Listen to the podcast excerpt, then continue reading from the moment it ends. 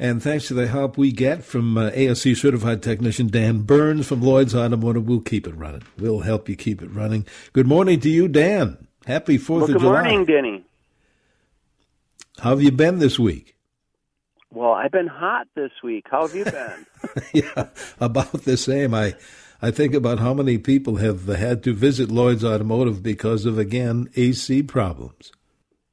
Yeah, it's they're lining up. There's no end to it, and I don't see an end to it in sight. But yeah, no, we've done all sorts of air conditioning repairs this past week, and as always, you know, most of the problem is that the refrigerant has leaked out.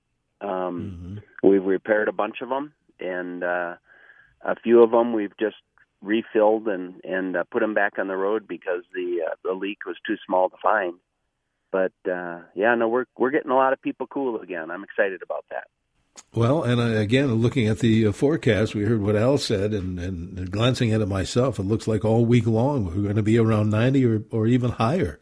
So you and your troops will have their work cut out for them. I was wondering, no. By the way, let me give the phone number and the text number. It's the same number. If you have any kind of a vehicle problem and you got to take it in to visit your favorite dealer, your favorite shop, and you might want to know what the heck is going on before you get there, Dan will kind of help you get that information. 651-989-9226. And keep in mind, Dan's going to be here till 7:45, so don't wait. If you do have any kind of a car care question, do send us a text or call. We've cleared the lines. And, again, if you want to send a text, if that's easier, or call 651-989-9226. But don't wait. Do it now. Dan, I was wondering, even with myself, as you know, I'm pretty conscientious about oil changes, things like that, that kind of maintenance. But you know, some of us just aren't driving that much anymore. Are people kind of putting that thing, that kind of maintenance, like oil changes aside, or are you and your troops at Lloyd's still busy with oil changes and regular maintenance? Yeah, you know, we first of all, Denny, you are very conscientious, and you're also very in tune with your car, which is a big deal. You know, when I tell people when they were thinking about their cars, the things to note are if something changes, if you hear a different sound or you hear a different feel or if something's different, that's probably not right, and that's your alarm. And so you do a good job of that. When something's not right, you know that, and you do something about it, which is the right thing to do. Don't ignore it. When something changes, that's your warning, so that you don't end up on the back of a tow truck. So do that. But at any rate, with oil changes and normal service, you know, when I do an oil change, Denny, I, of course, peel the old oil change sticker off and make a new one and put it on, you know, so that you're ready to go for the next round. And there's an awful lot of them that I'm peeling off right now that are way over on the time and still under on the mileage. So I think what you just said is very true, that people had not been driving quite as much. Now, I think that's changed. I think we're kind of back to I was able to find a couple of traffic jams this past week. So that's encouraging that people are out and so forth. But there, I agree that people had been driving quite a bit less, and so they have not been doing quite as much maintenance. But we certainly are seeing, you know, plenty of it. There's no shortage of work, that's for sure. Now, what do not just your shop, but all sorts of shops, but what happens to that old oil that you've taken out of vehicles? What does that get recycled? What's the deal with that? Yeah, you know, as most of the stuff that we deal with, you know, we're way about recycling and being environmentally friendly, and the oil that we take out goes into a big tank underneath the ground, underneath our shop, and it gets pumped out, and it's reused for, you know, that making asphalt and other petroleum products. You know, that it's not good for use in a car anymore. It's used up its value there, but there's still plenty of other value to it. So it's not like it's thrown away. It gets industry used. And we even keep all of the metal parts, all of the metal parts that we take off of a car. We keep all that in a big bucket, and somebody comes around pretty much every day and picks up that metal and takes it to a recycling place. And, you know, in that, for the person that's picking up the metal, there's actually value. I mean, there's, you know, the value moves as metal prices move, but sometimes there's pretty good money in it. Sometimes they're doing it just to keep the route going so that we keep saving it for them. But the good news is that all of that, and tires too, all of that stuff gets recycled and put to good use. Yeah, and think about tires. Good point. See, I want to grab a call. We have callers, we have texters too, Dan. And before we take a break, I think let's head to Warren, who's first up here calling, I believe, from Florida, where it's probably about as warm as it is here. Warren, how are you? What's your question, please? Great. It's beautiful here, but I have a 2017 Malibu with a 2-liter. With direct injection, fuel injection, they have problems with carbon buildup on the valves with direct injection engines. Well, you know, that's out in the public, and you hear a lot about direct injection. And the problem is with carbon buildup on the valve with direct injection is the gasoline is not injected through the intake manifold, so the valves don't get washed with the gasoline to keep them clean. And they've done some engineering to change that. It's not quite the problem that it used to be. And quite honestly, while we've done a number of repairs to clean the carbon off valves that have gotten stuck in the open position a little bit, it's not very common. So, you know, what you're saying is true. We haven't come up with a good aftermarket cleaning, way to get them clean without taking the intake manifold off and cleaning the valves. But my point in this whole thing is, there is a little bit of concern there, but no, it's not a big problem. And if I were you, I would not particularly worry about it. I think that it's rare enough that you just don't have to worry about it. Very good. Thanks for the call, Warren. Happy 4th. Joe, you're going to be next, so hang on. We're going to take a quick break here. If you have any kind of a car care question, now's your chance. Dan will be here just until 7:45. So if you want to get your question answered, call it in or text it in, 651-989-9226. Hey, good morning. Welcome back to CCO's Car Care Show. Denny Long here. And Dan Burns is with us from Lloyd's Automotive. If you're new to the show, thanks for joining us. Dan is an ASC certified technician at Lloyd's, which, Dan, is located where? We are at 982 Grand Avenue, which is right between Lexington and Victoria on Grand Avenue. You can find us on the web at lloydsautomotive.net, LLOYDS, lloydsautomotive.net, or give us a call. We're closed for the long weekend. This weekend, but we'll be back there on Monday. Call us at 651-228-1316.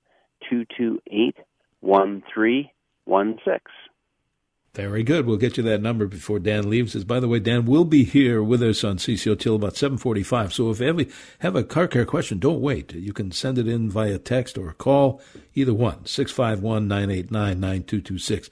Dan, speaking of callers, we have a bunch of them. Sarah is calling in from Savage, I believe, this morning. Sarah, good morning. What's your question for Dan? Good morning. I have a 2013 Chrysler Town and Country minivan, and the heater just turns on all by itself. Then I turn it off. It'll come back on. Turn it off, come back on. This happens about 2 or 3 times, and then it'll stay off for, you know, a day or two, and then it'll do it again. Yeah, you know, the heater in that car and nowadays are controlled by a computer, and it sounds like your computer has a glitch in it. What the process will be is you'll need to bring it into your shop, and they will hook up to they'll hook up their computer to your car and look at the air conditioning system, the heating and air conditioning system, and interface with that computer, and there'll probably be some diagnostic codes stored in there. And either you're going to find with a symptom like that that there's a connection problem, a power and ground problem or something like that, or a sensor problem, or the module itself has failed and will need to be repaired or replaced. So that's what you can look forward to, but it should not be doing that. And good news is we have great ways to interface with your computer and figure out what's going on. That's good. That's good news. Thanks, Sarah. 651-989-9226 is our phone number and text number. I want to grab a text or two, but first, Jim, I think, is calling from Maplewood this morning. I want to get Jim's question answered. Thanks, Jim. What is your question? Hi. See, I've got a nice old 07 Chrysler 300. About a year ago, took it in for a normal wear pad and rotor replacement for the front brakes. And since then, every 2,000 miles, it develops a grinding sound. I take it back. They replace the pads and rotors again. This has happened now, I think I'm losing track, 4 times. And I finally called the service manager, and he says he doesn't know what's happening, but to call him next time that it does it again. So I will. But what do you think? Well, first of all, that's really frustrating for us as a shop, too. It's frustrating for you as a consumer to have to keep bringing it back, but all we want to do is get it right. And the truth is they're going to have to do something different. The product that they're using is not happy.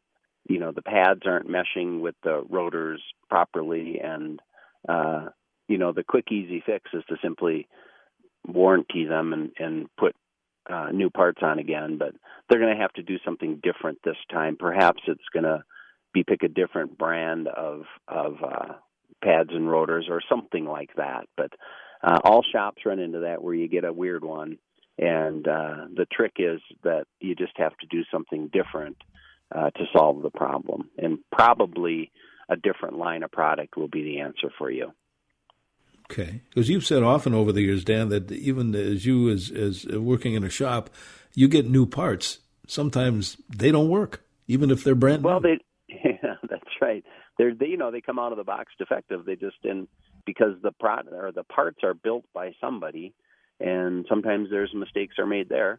So that happens, and sometimes cars are, you know, you can put a particular brand of product on one car and it's just perfectly happy and lasts forever, and you try the same thing on the exact same model of car, and it just doesn't work. And I don't know why that is or what it's about, but that happens, and then you switch it up, and then everything's fine. So cars are weird. That's what keeps it interesting. There's always something different about them every day. Every day is a new discovery for you. That's yeah. True. Mark in Minneapolis, you hang on. You're gonna be first caller right out of the break. But I want to get a text message that came in. We talked about car batteries before, but the question is, does a car battery sitting on a concrete floor, could that cause that battery to go bad, to be dead? You know, I've always heard that, and I've never been able to prove it. You know, the electrolysis is what they're talking about, and does it have an effect? And I don't really think so, but I've heard that I don't think it causes it to go bad, but it causes it to go dead. And if you leave a battery dead for a long time, that wrecks it. So yeah. The trick is to keep a battery. If you're storing a battery, make sure that it stays charged up. And if it stays charged up, no matter what, it'll be just fine. All right. I tell you what, let's do this. We'll take a break. We'll have a look at that forecast. Hot all week, I can tell you that. And then we'll grab Mark's call from Minneapolis. So, Mark, stay where you are. And if you do have a car care question, Dan will be with us till about 7:45, so don't wait if you do have a question. 651-989-9226. Back with more car care here on News Talk 830 WCCO. And good morning. Welcome back to CCO's Car Care Show. Tending along here with Dan Burns from Lloyd's Automotive in St. Paul. We'll get you his phone number before Dan leaves us today. Dan, we did promise Mark, who's been hanging on there, calling from Minneapolis, would answer the question. Go ahead, Mark. What's your question? Thanks for waiting. Yeah, I got a 1995 Chevy Silverado 5.7 throttle body, and I don't have all the fancy pressure gauges. If the fuel pump and fuel filter are working good, and I disconnect the fuel line from the throttle body and put it in a quart jar, how much fuel will it push out when I activate them? You know, when I activate the fuel pump. Yeah. I mean, it's I would say maybe more than you think, but in a you know, in a couple of seconds of cranking the engine over, you'll get you know, in a quart jar or something, you'll get 3 or 4 or 5 inches of fuel. So it's more than a dribble for sure. But if it's working fine, that's as much as I'll get. Well, I just want to, you know, like I said, I don't have all the pressure gauges and stuff. So yeah. If I take the line off and it shoots that much out, it should be okay. I would say that's unscientific. That's not how I would do it. No, but generally speaking, especially, you know, nowadays, because fuel pumps need so much high pressure to work, they can still pump a little bit of fuel and not work. But on that vintage of a car, pretty much if it's pumping, it's working. And I think you can eliminate that as your problem. If you're getting a jar full of gas by cranking it over, I think it's fine. All right. Let's see. Here's a text. Well, it's a different kind of a question for you, Dan. It says, good morning. Happy 4th. Comes from Paul. Dan's thoughts, please, on buying a new versus used subcompact SUV. When is each a good idea? Well, I think they're both fine, depending upon your comfort level. There's no reason that you can't buy a newer used vehicle if you have it properly inspected. You can certainly, I mean, you can have, you know, get a used one that way, which saves you some money. And then on a used one, if you're worried about the warranty, you certainly can get an extended aftermarket warranty and cover the warranty part of it too. So there's no reason not to buy a used one. And cars very often, and so when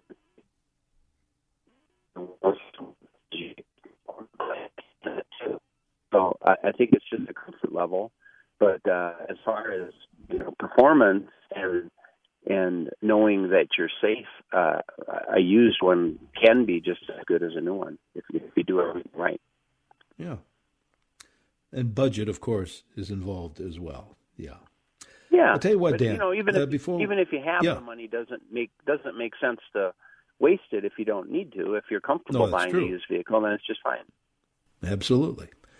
Let's grab one more call. Tim is calling in from Minnetrista, I believe, this morning. Tim, you're on with Dan. Hi, Dan. Hey, I've got a 2004 Chevy one-ton dump truck, and it's been in the shop off and on for 2 months, and they've replaced various brake lines in it. And when I take it out to use it for work, I'll press the brakes, and periodically the brakes will just not release, and they'll lock up. And last time, 3 of them locked up. Three of the tires, and almost caught on fire. They're smoking. So we're trying to figure out how to get – the mechanics can't figure it out. They're trying to figure out how to get the brakes to release because they lock up. Yeah, and it has air brakes on it. Is that true? I don't know. They're hydraulic. They're hydraulic brakes, and they don't know why, and they're locking up so tight that they're completely locked up. Well, it sounds to me like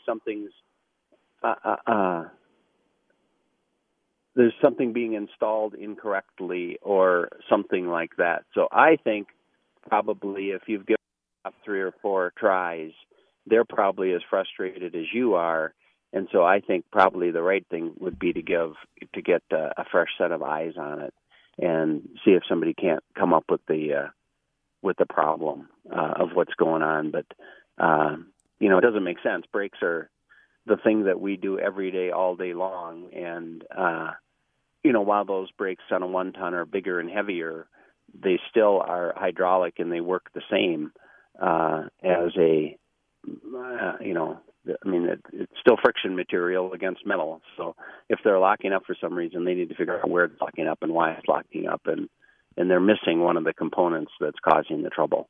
Yep. All right. I know we just have a couple of minutes to go, Dan. Texters, I don't want to forget about either. Here's one. It says R-12 instead of R-134. What was the damage done, do you think, on a 2014 Silverado, or is it a big problem? R-12 versus R-12 isn't available anymore. I'm sorry, Denny. Say that again. It just says R-12 instead of R-134. What's the damage on a 2014 Silverado? Yeah, R-12 isn't available anymore, and it's not supposed to be used anymore. It's not environmentally friendly. So I guess my answer would be don't use R-12.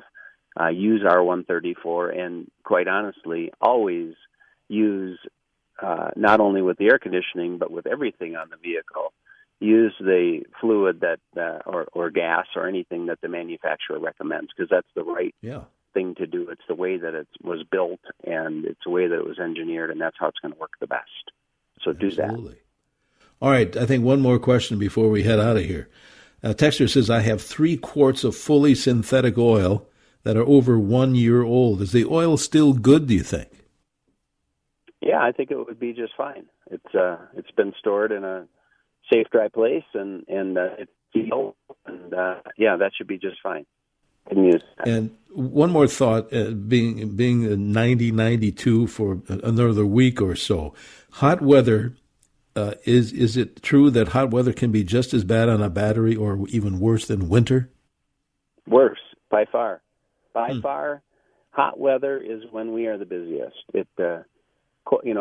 It's way overtaken cold weather. Cold weather does not have the effect on cars that it used to, with fuel injection and all of the makings of the cars nowadays. But hot weather is still very, very hard on, and it eats up all the electrical components, and it's really hard on the engines. And hot weather is hard on things, for sure. Well, I know we have to head out of here, and can we do this again next week, do you think? I think we should. Yep, that'd be great. Okay. In the meantime, we hope you have a great 4th of July, Dan. And I know you mentioned it earlier in the show that Lloyd's Automotive is closed, has a long holiday weekend, but you'll be back Monday. But normally you guys are open on Saturdays, right? We are normally open on Saturdays, and when I'm in town, I work most of them just because I always have, and it's a habit I'm having trouble breaking, but that's okay. I enjoy working Saturday mornings, so I do. And, yeah, we're there and at full strength. Now, how do we get in touch with you guys? Again, the location and the phone number and all that stuff. Yeah, we are at 982 Grand Avenue, which is in St. Paul. It's right on Grand Avenue between Lexington and Victoria. And you can find us on the web at LloydsAutomotive.net, LLOYDS, LloydsAutomotive.net, or our phone number is 651-228-1316, and somebody will be there at 7 o'clock on Monday ready to reach you. Monday it is. All right. Again, happy 4th of July to you and your family, Dan. Thanks for all the help today, and let's get together 1 week from today, all right? Sounds good, Denny. Thanks so much. You too. Thanks very much. Dan Burns, ASC Certified Technician from Lloyd's Automotive.